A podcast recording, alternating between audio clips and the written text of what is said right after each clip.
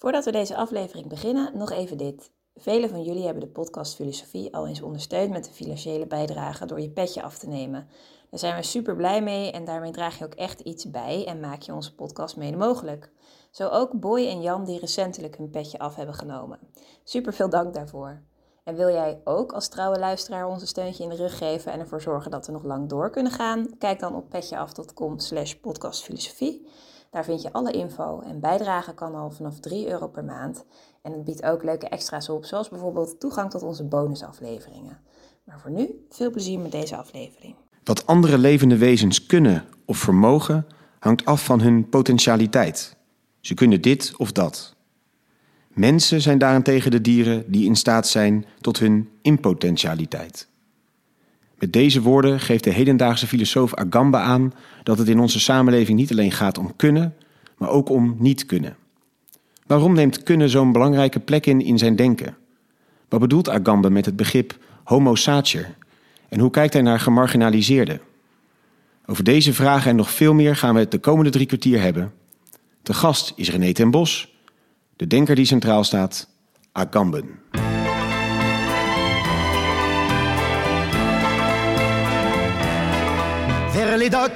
Où le me courbent le dos. Goed dat je luistert naar deze eerste aflevering van het tweede seizoen van de podcast Filosofie van het Centre Erasme. Een tweede seizoen, zoals gezegd. Ehm, eigenlijk is er niet zo heel veel veranderd. Eh, zoals we al even in de trailer van het seizoen aankondigden, hebben we geïnvesteerd in geluidskwaliteit. Dus hopelijk is dat te horen. Maar voor de rest is er gelukkig niet veel veranderd. Want het concept van de podcast is nog net zo simpel als eerder. Er is een hoofdgast, er is een presentator en een sidekick. En in ongeveer 45 minuten duiken we in het denken van één filosoof. Vandaag zit naast mij Kees Vijstra van het Centrum. Weer terug in Nederland. En zelf recent gepromoveerd. Eh, vorige week gepromoveerd, vorige week donderdag, dus eh, eh, erg blij nog altijd. Ja, en nu mag je dus. Ik, ik zit gewoon naast do, dokter Zwijstra nu in de podcast. Dat is toch een hele, hele eer. En tegenover ons zit dan ook nog een hoogleraar. Dus het is een, eh, een hooggeëerd publiek eh, waar ik bij mag zijn vandaag. Eh, tegenover ons zit namelijk eh, René ten Bos. eh, hoogleraar filosofie van de managementwetenschappen aan de Radboud Universiteit Nijmegen. En René was 2017 tot 2019 Denker des Vaderlands. Is momenteel columnist bij het Financieel Dagblad. En eerder dit jaar verscheen van zijn hand een, het essay Extinctie over ecologie en het begrip uitsterven. Welkom eh, in onze podcast, René. Hallo. En dank ook dat we bij jou thuis mogen zijn. Dat element laten we van het vorige seizoen ook nog overnemen. Dat we altijd goed... Met eh, schitterend uitzicht. schitterend uitzicht in het prachtige woonkamer van eh, René. En eh, waar we het vandaag over gaan hebben is Giorgio Agamben. En dat is een bijzonder onderwerp eigenlijk, want het is de eerste keer dat we een levende filosoof bespreken. Ehm, hij werd in 1942 geboren in Rome. Zijn naam deed al vermoeden misschien een Italiaanse filosoof. Hij volgde een serie seminars van Heidegger en dat zette hem echt op het spoor van de filosofie. Hij houdt zich bezig met een, eh, een brede reeks aan aandachtsgebieden binnen de filosofie. Van taalfilosofie, metafysica tot esthetica, politieke filosofie, theologie. En ehm, door al die dingen heen, eh, René, heb jij één ding over hem eh, gezegd... naar aanleiding van het boek Homo Sacer. Ehm, jij schreef, dat boek is een boek schokkerend genoeg... om hele wereldbeelden op hun kop te zetten. En nu vroegen wij ons wel af, waarom kan Agambe wereldbeelden op zijn kop zetten? Ik denk dat Agamben heel goed is om eh, bepaalde vanzelfsprekendheden ter discussie te stellen. Dus een van de vanzelfsprekendheden die hij ter discussie stelt is ons geloof in democratie. Wat hij bijvoorbeeld constant van ons vraagt, geloven we wel echt in democratie? Of is democratie wel iets waarin we moeten geloven? Of is democratie wel iets wat zichzelf kan verdedigen? En dergelijke meer. En dan kan hij ook af en toe komen met hele provocerende uitspraken. Zoals dat hij bijvoorbeeld is in, in, in dat boek over de homo saatje doodleuk zegt dat het concentratiekamp het paradigma is van uh, de hedendaagse democratische samenleving. Nou, dat, dat, daar worden mensen natuurlijk behoorlijk opgefokt van. En uh, ja, dan moet je dat weer gaan uitleggen. En dan zitten weer allerlei haken en ogen aan. Dan moet je weten wat een paradigma is bij hem. Dan moet je weten wat. Uh, dat, dat je ook sommige dingen kunt zeggen zonder dat dat meteen een historische claim is. En dergelijke meer. Dus hij heeft wel op allerlei mogelijke manieren tekst en uitleg gegeven. Maar dat neemt niet weg dat, dat het kwaad dan al uh, verspreid is. En dat kwaad is dat hij iets heel duisters heeft gezegd over iets waar we vanzelfsprekend heel erg aan hechten.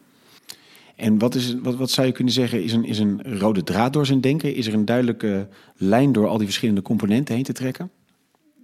Dat vind ik moeilijk over het algemeen bij Agamben. Uh, dat komt omdat hij over heel veel verschillende onderwerpen heeft geschreven. En ook als je de eerste publicaties uh, van hem, die dus zeg maar, ja, in begin, begin jaren tachtig en zo verschenen, dat zijn vaak essaybundels, vaak heel mooi, heel goed. Als je dat soort uh, teksten leest, dan vind ik het nog wel wat moeilijk om er een draad doorheen te zien. je kunt daarom ook altijd beter luisteren naar hemzelf, naar Agamben. Dus hij heeft zelf ooit eens gezegd dat hij zichzelf beschouwt als de filosoof van het woordje kunnen. Dus en, en steeds als hij het heeft over bepaalde thema's, bijvoorbeeld over menselijkheid, over democratie, over dier, over kind, uh, noem maar op, dan, dan, dan komt daar steeds de vraag bij: wat kan er met dat soort wezens, entiteiten, verschijnselen, politieke systemen allemaal gebeuren. Dus dat idee van dat kunnen, dat, dat, dat speelt een hele grote rol.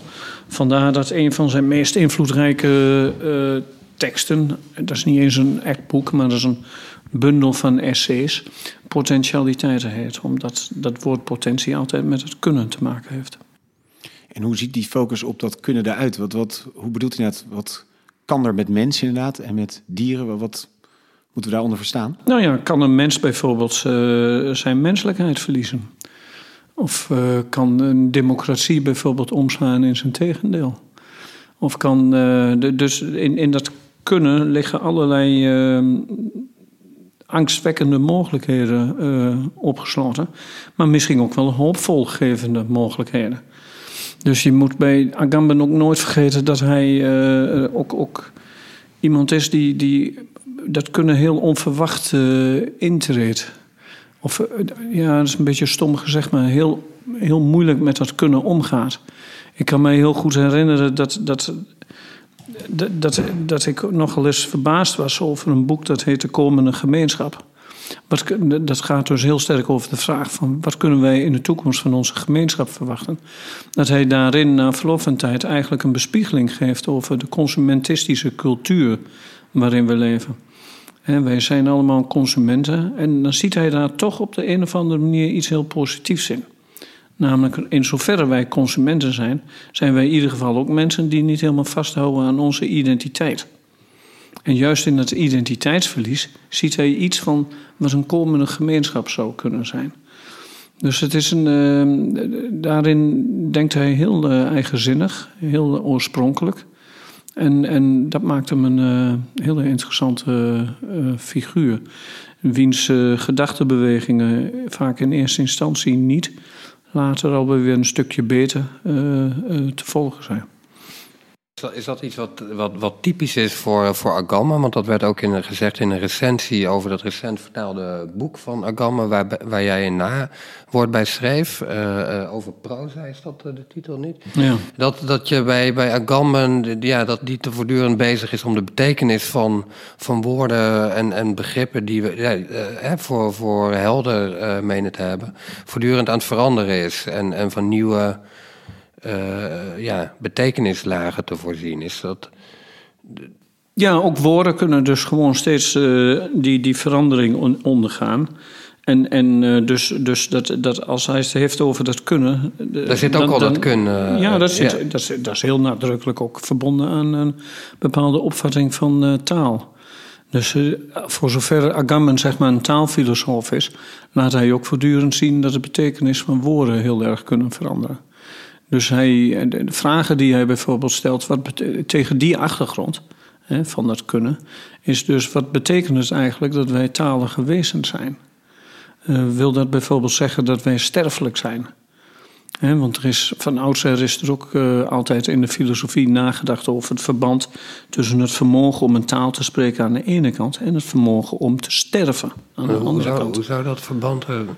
Nou ja, uh, alleen het talige wezen, mens, kan echt sterven. Een En, dat, en dat, dat, dat, dat is een gedachte van Heidegger. Dat is ook zo'n invloed. Van dat dieren gaan dood, maar mensen sterven. Zoiets zeggen Ja, Heidegger ja, ja. ergens, En, dat, eh. en dat koppelt hij dan ook meteen aan, aan die hele gedachte van, eh, eh, eh, van dat dieren dus geen taal hebben. Dus kennelijk is er een link tussen taal en, en, en, en, en, en sterven.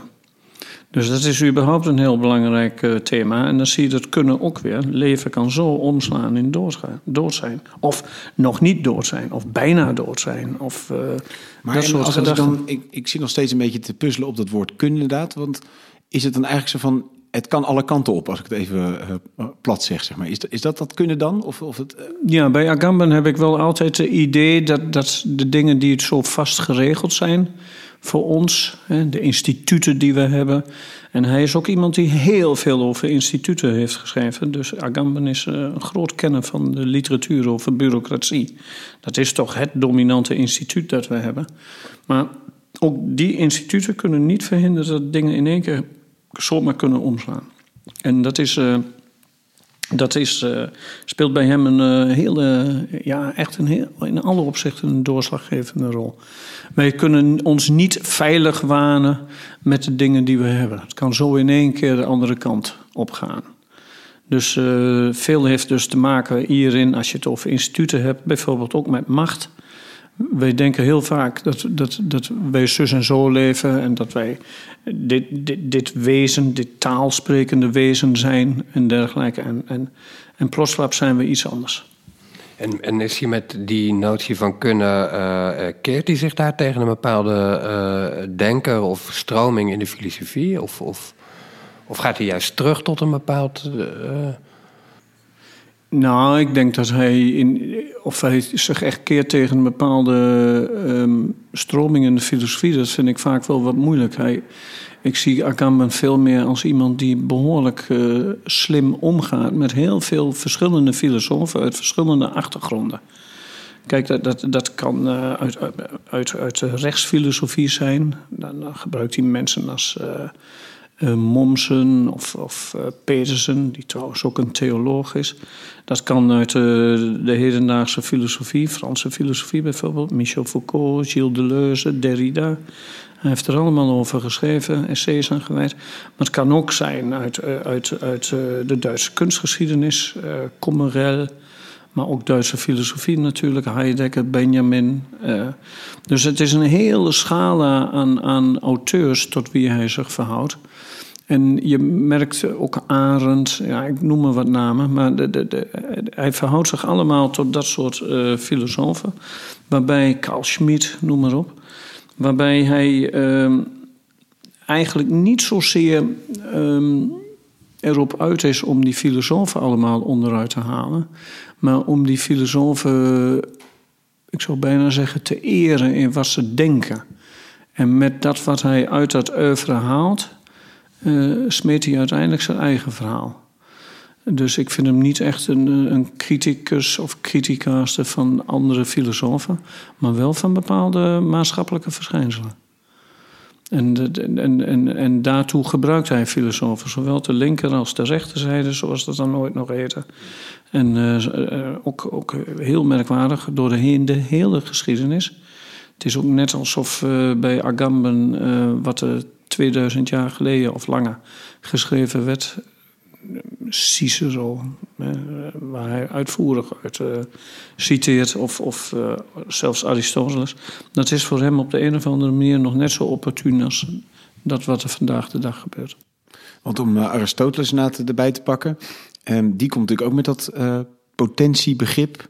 Daar reageert Agamben toch wel op, over ook het potentie om iets niet te doen. Of, eh, Ja, kijk, wat Gilles Deleuze ooit eens over verschil heeft gezegd. Hè, wij moeten verschil moeten we gecompliceerder denken. We moeten niet verschil alleen maar in termen van A en niet A denken. Maar je moet een hele hoop eh, gradaties van verschillen als het ware mogelijk maken. Je moet differentie differentiëren, zou je kunnen zeggen. Dat, dat, zie je bij eh, Agamben ook. Maar dan is bij Agamben heel sterk het thema van je moet de potentie ingewikkelder denken. En het leuke is dat hij dan ook al aansluit bij, bij Aristoteles. Want zou je in kunnen gaan op het potentiebegrip bij Aristoteles? Of daar kort iets over kunnen zeggen hoe die dat ziet? Nou ja, wat hij vindt over het algemeen van uh, Aristoteles is dat, dat uh, deze Griekse denken enigszins verkeerd is begrepen. Uh, Aristoteles die denkt heel sterk in potentie-act-schema's. Dat kennen we als het hulemorfisme. Dat is een moeilijk woord, maar hule is stof. Morfe, dat komt van vorm, de stofvorm. En stof, dat is altijd uh, uh, de potentie. En waar, waarvan is het een potentie? Van niks anders dan uh, de potentie om vorm te worden. Zo gaat dat verhaal heel vaak. Hè? De, dus, is dat de eikel, die, de, de, de, de eikenboom ja, maar in het algemeen. De, stof, de, de eik, eikel die de eikenboom kan worden. Dat, maar in het algemeen, die oude Grieken, de kosmologie van die hele Grieken was heel simpel. Dus ze gingen ervan uit dat er een soort eerste stof was. Dat noemen ze dan proteahyle. En die eerste stof, die, is, uh, ja, die moet daarna eigenlijk gevormd worden. Die wordt dan gevormd hè, in die oude Griekse kosmologie door, door een goddelijke kracht. En daar komen al onze potentie-act-schema's vandaan. En die, en, en dus de, de vorm is dan de actualisering van de potentie. Oké, dat is één kant van het verhaal. Dat is ook, uh, het is even van belang om erop te wijzen hoe, hoe diepgaand dat verankerd is in ons denken. als je bijvoorbeeld, uh, ik zal maar een heel simpel voorbeeld noemen. In de managementtheorie kennen we bijvoorbeeld dat behoeftenschema van uh, Abraham Maslow. Dan zie je eigenlijk precies hetzelfde. Die piramide. Die behoeftenpiramide die iedereen kent. Dat begint met stoffelijke behoeften, physiological needs. Zijn die verwezenlijk, kom je een trapje hoog, kom je een trapje hoog. En het eindigt die behoefteschema met zelfactualisering. Dat is een woord waar iedereen het dus over heeft. En, en alles wat dan op de een of andere manier niet zo'n soort schema doorloopt of zo, dat, dat, dat, dat brengt ons in de war. Dat vinden we vermoeiend, dat is uh, lastig en, en noem maar op. En, en, en hoe, hoe, is dat dan precies hetzelfde als dat potentie-act denken? Nou, even, even terug nou. Hè. Na, na, uh, maar dan zegt Agamben, en die wijst dan op passages uit uh, dat boek over de ziel van Aristoteles uit mijn hoofd, paragraaf 29 of 30. kun je het ja, Voor de oplettende maar, ja, ja, maar daar staat uh, ook in dat die, die, potentie natuurlijk ook een andere kant heeft. Namelijk niet alleen om zich te actualiseren, maar juist ook om zich niet te actualiseren. En het is precies die complexiteit die de meeste mensen niet zien. Ja, dat je eigenlijk dus, niet van nature altijd die Maslow-pyramide opgaat, maar dat je ook kan zeggen... Uh, je, niet. Je blijft er gewoon in hangen. Ja. He, in een treden. Uh, ja. Ja, en, en je, je, je hangt als het ware in, in een soort uh, uh, potentie. Je, je, kunt het bijna vergelijken met een soort talent dat, dat, dat, dat, dat op de een of andere manier eeuwig talent blijft. En dat, zijn hele simpele voorbeelden, maar, maar, en ik weet ook niet precies of Agamben die op het oog heeft. Maar dat idee van een potentie die niet gerealiseerd wordt, het, het woord dat uh, Aristoteles daarvoor gebruikt is, uh, is, is uh, steresis, als ik me niet vergis. Dus, dus dat die potentie niet alleen maar actualisering, maar juist ook niet-actualisering kan zijn. Dat, dat interesseert hem. Want dan breng je dus een diepere laag aan, aan, aan, aan, toe, dan breng je een diepere laag toe aan dat, aan, aan, aan dat woord kunnen. Kunnen is ook altijd uh, iets niet kunnen. En, en, en niet alleen maar wel kunnen, maar ook niet kunnen. En, en dat zie je bij Agamben heel sterk. Dat, dat hij een soort fascinatie heeft voor alles wat als het ware stagneert.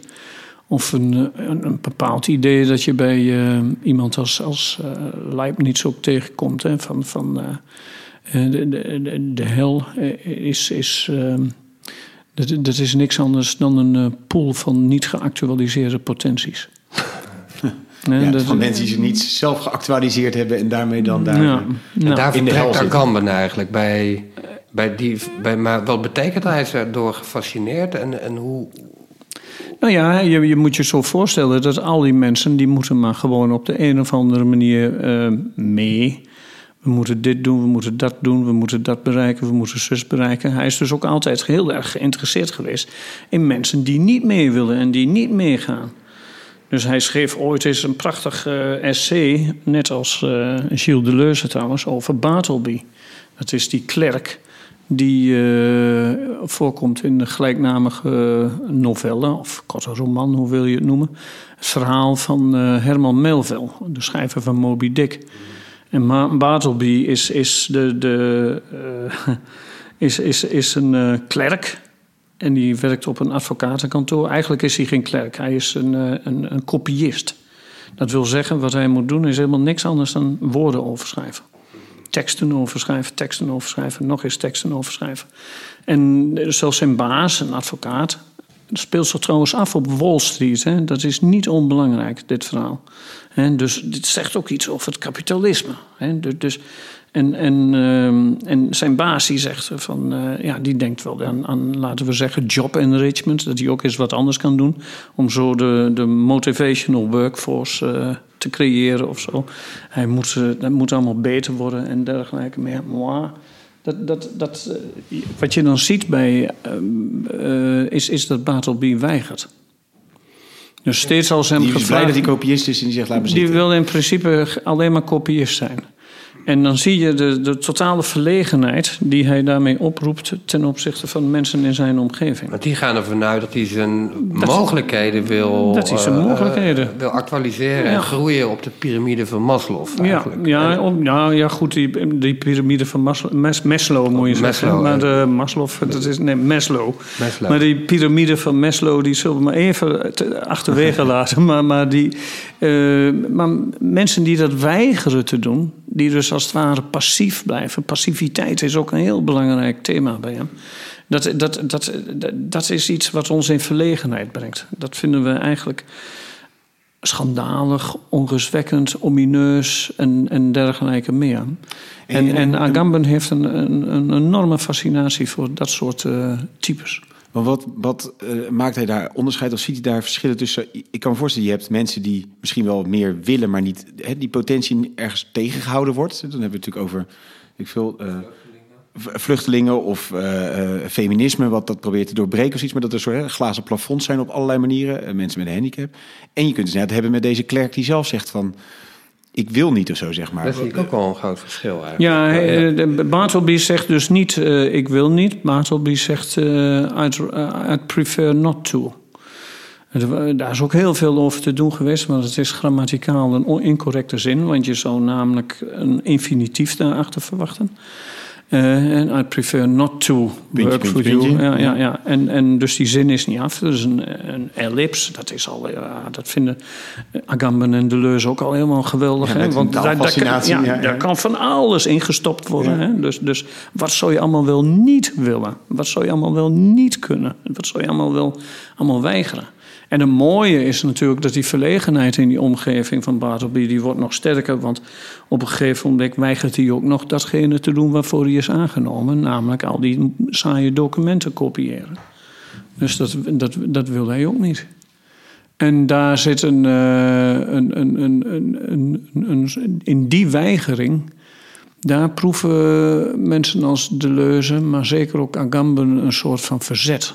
Maar tegelijkertijd ook een verzet dat geen verzet is. Een verzet dat, dat zo'n zo grote verlegenheid teweeg brengt. dat we eigenlijk helemaal niet meer weten wat we ermee verder moeten. En dat, dat is. Uh, het, het, het, brengt ons in, totale verlegenheid. Het is net alsof uh, we niet weten how to go on. Zo uh, mensen die Wittgenstein lezen zeggen. Maar als we teruggaan naar mijn vraag van dat onderscheid dat net een beetje maakte, dat um, dit is hem niet willen of, of ervoor kiezen niet te.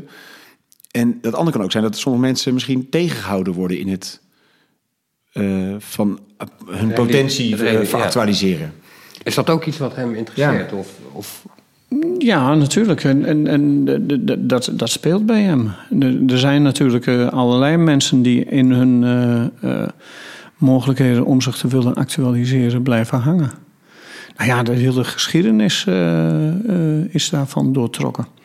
En ook in een samenleving die voortdurend probeert om iedereen er zoveel mogelijk bij te halen. Denk maar eens aan noties als de participatiesamenleving en dergelijke. Zijn er dus een hele hoop mensen die niet participeren. Ik denk dat voor Agamben zelf, daar, daar, wa- wat natuurlijk een grote indruk op hem gemaakt heeft, zijn natuurlijk ook die, die, die Italiaanse films. Hij heeft ook ooit eens een film gespeeld bij Pasolini. En, en dat, dat gaat ook vaak over vertrapten, verdrukten. Dat hele sociaal realisme in die Italiaanse films. Hoe weten ze allemaal? Rossellini, Visconti, ik weet het allemaal niet. Dat moet een indruk op hebben gemaakt. Ettore Scola. Dat zijn, eh, dat, dat, gaat, dat, dat zijn films die zich vaak in de buitenwijken van Rome, Napels en dergelijke afspelen. Waar je dus mensen ziet die zich nooit op de juiste manier zouden kunnen actualiseren. En, en die, die dan gedoemd zijn om, om, om, om daar te blijven hangen. Ik denk dat dat beelden zijn die bij Agamben altijd eh, op de achtergrond een rol spelen. Nou, En hij- hij- Heeft dat ook iets met zijn biografie te maken? Of, eh, dat weet ik niet. nee. Hij is, eh, ik, ik, ik, ik geloof dat de eerste biografie over zijn leven nog geschreven moet worden. Ehm, ik, ik- het is een filosoof die eh, de prettige gewoonte heeft om heel zuinig te zijn met biografische details. Ja, dat doe ik dus te weinig. In dat opzicht is het een voorbeeld. Maar Ja. het lukt niet altijd om dat hypotensie in uh, acton te zetten. Ja. Ehm, eh, vervolgens heeft hij natuurlijk ook net een, we zeiden het net al, eh, politieke eh, filosofie ook een belangrijke rol. Komt daar dit thema in terug? Of hoe, zien we dat daarin terug? Nou ja, het komt voortdurend terug. Maar dat heeft. ehm, ehm, nou ja, hij heeft die hele reeks, de Homo Saatje-reeks. En dat, dat is het boek dat heel politiek is. Overigens niet uitsluitend hoor. Maar eh, er, komt meer in. Nou, dan kom je dat concept Homo Saatje. Eh, en en, en de, de, dat is een reeks van zeven boeken. Eh, ik kan niet inschatten of hij dat van tevoren zo bedacht heeft. Maar dat hij in ieder geval zeven boeken daarover schreef. Dat, dat, dat is interessant. En dat begint dan met dat ene boek. Dat ook in het Nederlands vertaald heeft. En dat heet ook Homo Saatje. Nou, voor jullie luisteraars, eh, de homo saatje, dat is, eh, dat is een begrip dat hij uit het oude Romeinse recht tevoorschijn haalt. En dat is iemand die ehm, buiten het rechtssysteem eh, wordt geplaatst. En dan begin je al een beetje een idee te krijgen, hè, wat we net zeiden over verschoppelingen en dergelijke meer. Maar die wordt buiten het rechtssysteem eh, gehaald. Dat betekent dus dat het gewoon het eh, civiele recht uh, het sociale recht, het, de maatschappij eigenlijk gewoon tegen je zegt: wij zorgen niet meer voor je. En dat betekent doet- ja. tegelijkertijd dus ook dat je, dat je uh, uit. Uh, ja, dat, dat, dat, je, dat je, nou laat ik het iets anders zeggen, geen aanspraak meer kunt maken op bescherming. Dat betekent dus, en dan komt dat kunnen weer, dat alles in principe kan gebeuren. Als je Nee. dus niet meer onder die bescherming dan ben je onder die vogelvrij eigenlijk. Ja, ja, ja. Dat betekent, Ja, dus, in de positieve en negatieve Ja. zin ben je vogelvrij. Je, je, je- Ja, ja, je vogelvrij, verklaard, dat- maar je kan ook alle kanten op. Ja, ja, je bent vogelvrij, maar dat wil niet zeggen dat, dat, dat je bijvoorbeeld eh, eh, ehm, eh, zult sterven. Maar het kan zomaar gebeuren, zonder dat je daar kennelijk ook invloed op, eh, op kunt hebben. En, en waarom die term homo saatje? Want dat is dus net van de heilige mens letterlijk, denk ik. Ja, maar, maar Dat heeft dus- er- er, te zit bij hem ook eh, altijd een verband tussen heiligheid en vervloeking. Hmm. Eh, in, in, in, als je vervloekt bent, dan betekent dat ook dat je eigenlijk overgeleverd bent aan, eh, de, eh, aan de goden. In die zin dat het recht jou niet langer beschermt. Je bent dus letterlijk overgeleverd aan de goden. Dus wat er gebeurt, is ook weer totaal onvoorspelbaar. Kan alle kanten op. Nou, voor in, in het Romeinse recht kon dat bijvoorbeeld met een burger gebeuren, die zich, een patriciër, die zich idioot gedroeg of, of die vreemd was gegaan. Het waren behoorlijk morele tijden, geloof ik. En, en, eh, of erger had gedaan. En die kon dan in één keer al zijn eh, eh, eh, sociale verworven titel kon die dan als het ware eh, kwijtraken. Hij verliest dan ook, ik ga het maar even simpel zeggen, zijn sociale identiteit. En hij wordt dan eh, als het ware, en dat is datgene wat er gebeurt als je aan de goden overgeleverd bent, gereduceerd tot een naakt lichaam. Je bent niks anders dan het naakte leven, naakt lichaam, dat soort woorden gebruikt hij daarvoor. Uh, en, en dat betekent dat lichaam, daar kan alles mee gebeuren. Dus dat kan gedood worden, maar het kan niet vermoord worden. En het kan ook niet geofferd worden. Omdat de moord brengt jou weer in een soort uh, justitiële context die voor jou wegvalt. En de offer brengt jou in een soort uh, ceremoniële context. En die valt ook als het ware weg. Dus die homo is iemand die niet vermoord en niet geofferd kan worden. Het is gewoon puur lichamelijkheid. Gewoon dus, puur. Het is net wel het overschrijd tussen dood en sterven, wat we net eerder ook al. Uh, ja, dat, dat, je ziet oh, daar, die, die invloed van Heidegger zit daar natuurlijk in, hè, die dan op een gegeven moment ook ergens de, de, de, het punt trekt dat je een dier niet kunt vermoorden.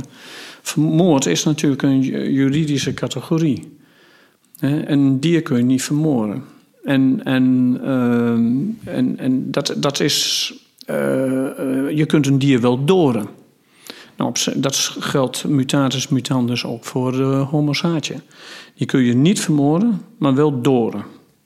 En wie ziet hij in die categorie nu vandaag de dag, zeg maar? Nou ja, als Deleuze heeft, Gilles Deleuze heeft ooit eens gezegd dat filosofen beelden, conceptuele beelden moeten bedenken. En ik denk dat Agamben wat dat betreft heel exemplarisch is. Die, want ik kan sinds ik dat boek eind jaren negentig eens een keer las, kan ik eigenlijk niet meer uh, de straat op zonder dat ik voorbeelden zie van uh, homine sacri. Uh, zwervers, alcoholisten, mensen met wie het niet zo goed gaat. mensen die niet meer kunnen werken, zwaar obese mensen, noem maar op. Er zit een, dus, dus een, een, een, een, hele groep die als het ware uh, is. Dat wil niet zeggen dat die mensen allemaal zonder rechten zijn. Hè, want dat is, even voor de helderheid, uh, maakt onderscheid in, in gradaties. Hè. Bij de een is dat veel erger dan de ander. Dus in die reeks homosaatjes schrijft hij ook over het concentratiekamp. En de vernietigingskampen. En de muzelmennen die uiteindelijk gewoon uh, straffeloos gedood worden in die context. Dat, uh, even voor de helderheid, dat wordt juridisch wel heel precies mogelijk gemaakt.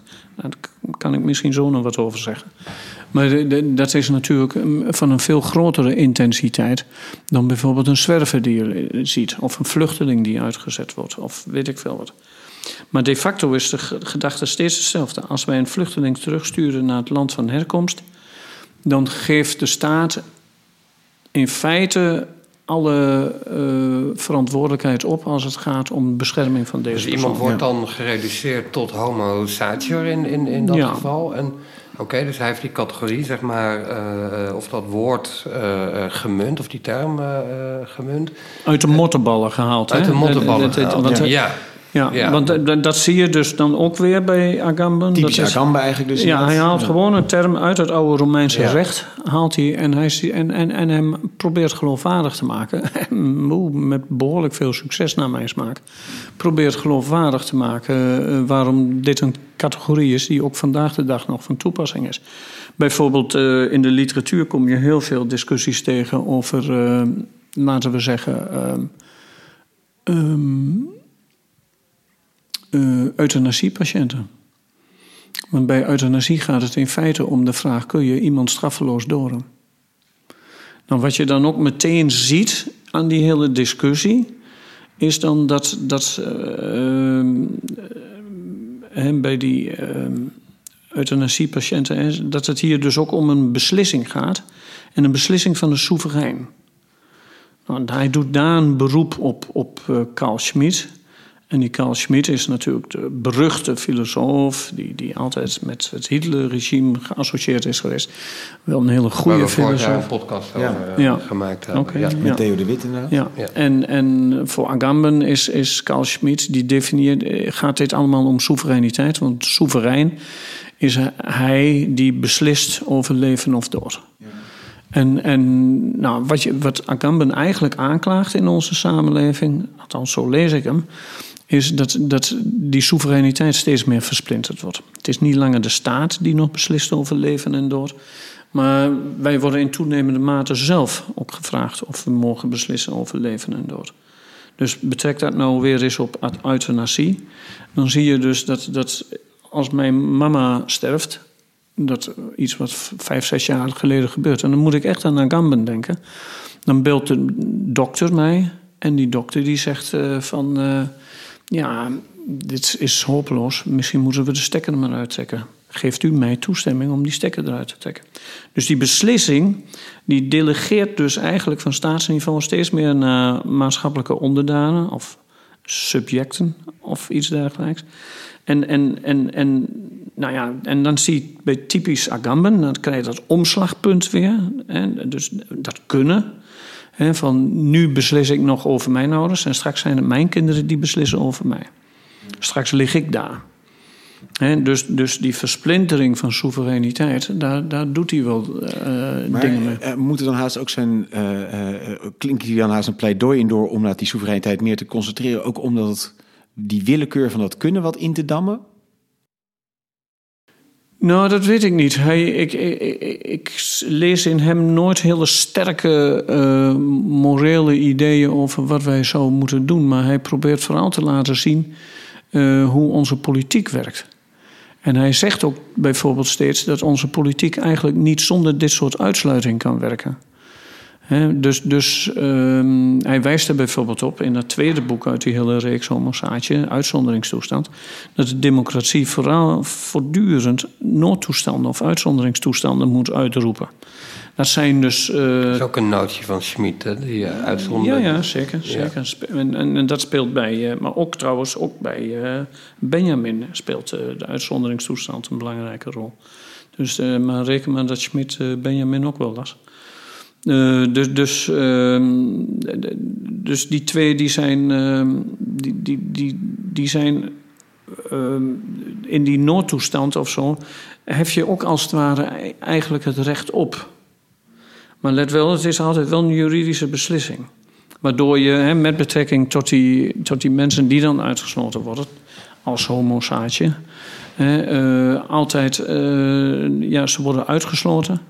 Maar eh, omdat het toch ook altijd een soevereine beslissing is, horen ze er ook bij.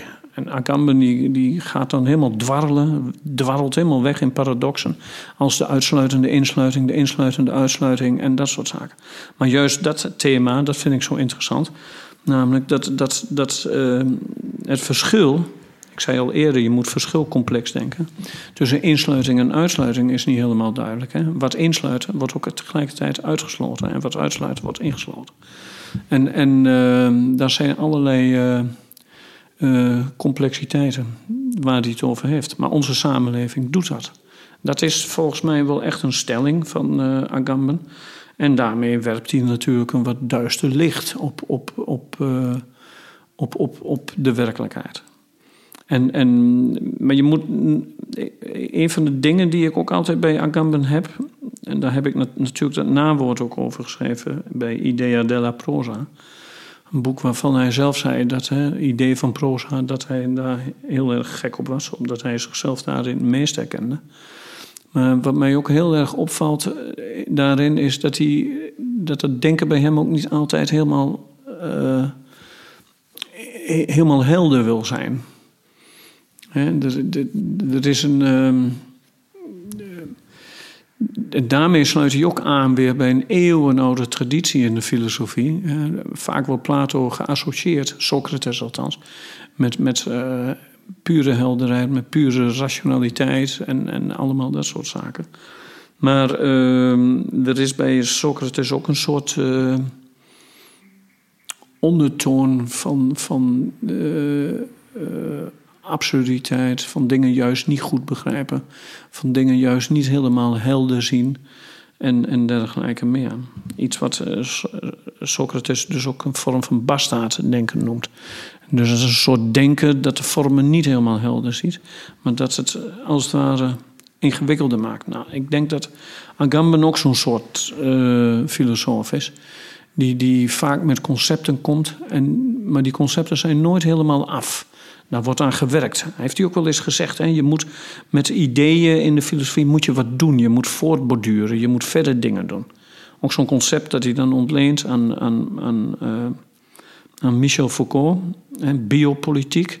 Dan zie je dat ook precies in terugkomen. Je moet, eh, biopolitiek speelt in Homo Saatje ook een hele belangrijke rol. Want als iemand tot puur lichaam wordt gereduceerd... dan is het in feite een biopolitieke beslissing. Want wij maken steeds vaker, dat was de theorie van, van Foucault, derde deel van, uh, of wat was het uh, eerste deel van uh, Histoire de la Sexualité, het laatste hoofdstuk, heeft hij het dan over biopolitiek. Dat is een overheid die alleen maar in het beheer van lichamen is georganiseerd. Maar dat betekent ook dat je lichamen, ja, het gaat met andere woorden niet om de sociale status van uh, uh, deze of gene. Maar het gaat om het lijf.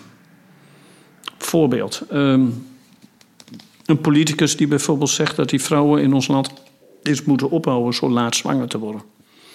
Want niet alleen worden ze daar dik van op latere leeftijd, maar het is ook niet goed voor uh, een gezonde bevolkingsaanwas. Ze moeten gewoon weer zwanger worden als ze op een toppunt van hun kunnen zijn. Dat soort bullshit die, die, die, die je hoort. Maar ook bijvoorbeeld dat er vragenlijsten rondgaan voor middelbare scholieren, waarin de overheid uitgebreid gaat vragen van hoeveel eet jij, uh, eet jij wel eens fruit, uh, heb je wel eens alcohol gedronken, hoeveel shotjes per dag. Echt een vastlijst met honderd vragen of zo. En dan, uh, waarbij de overheid dus echt steeds minder op, op de daadwerkelijke sociale identiteit van mensen gaat zitten, maar op hun gezondheid. Nou, dat zijn voorbeelden van biopolitiek. En die beslissingen die genomen worden over, over uh, de vraag wie erbij hoort en wie er niet bij hoort. Dus welk lichaam kun jij wegsoortemieteren en welk lichaam hoef je niet weg te soortemieteren.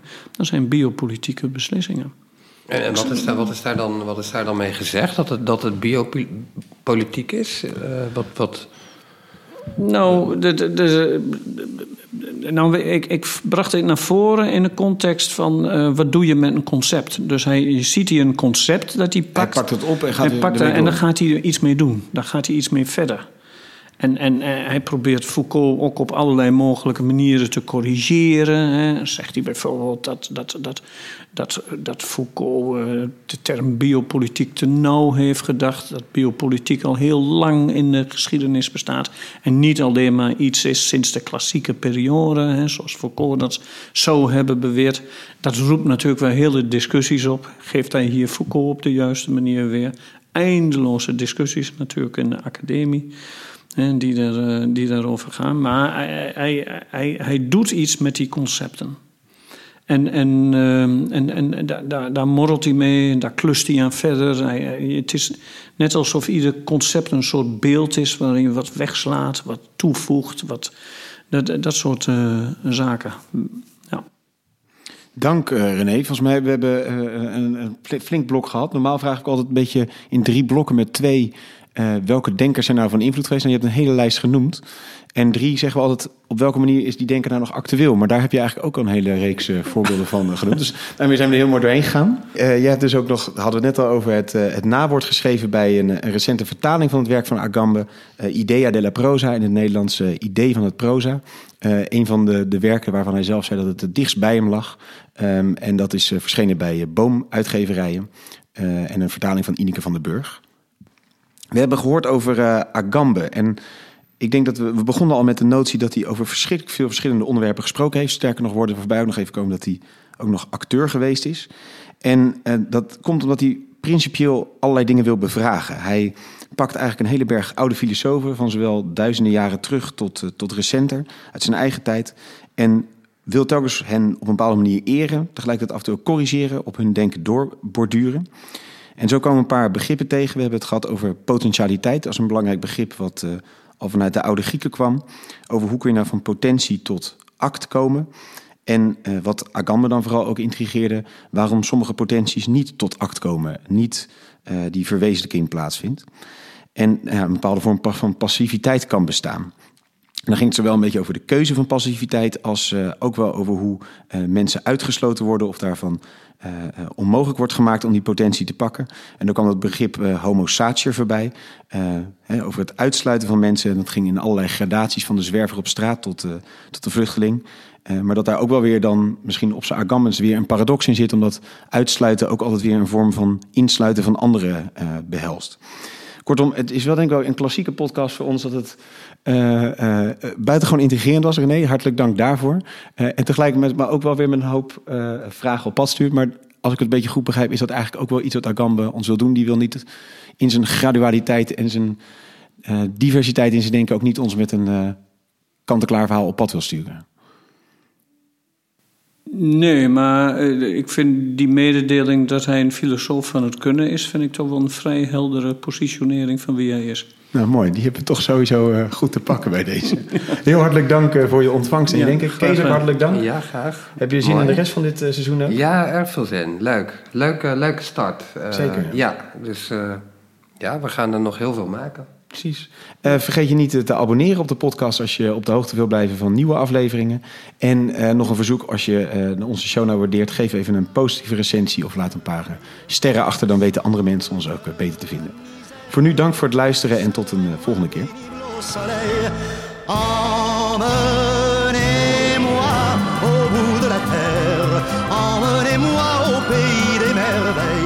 Il me semble que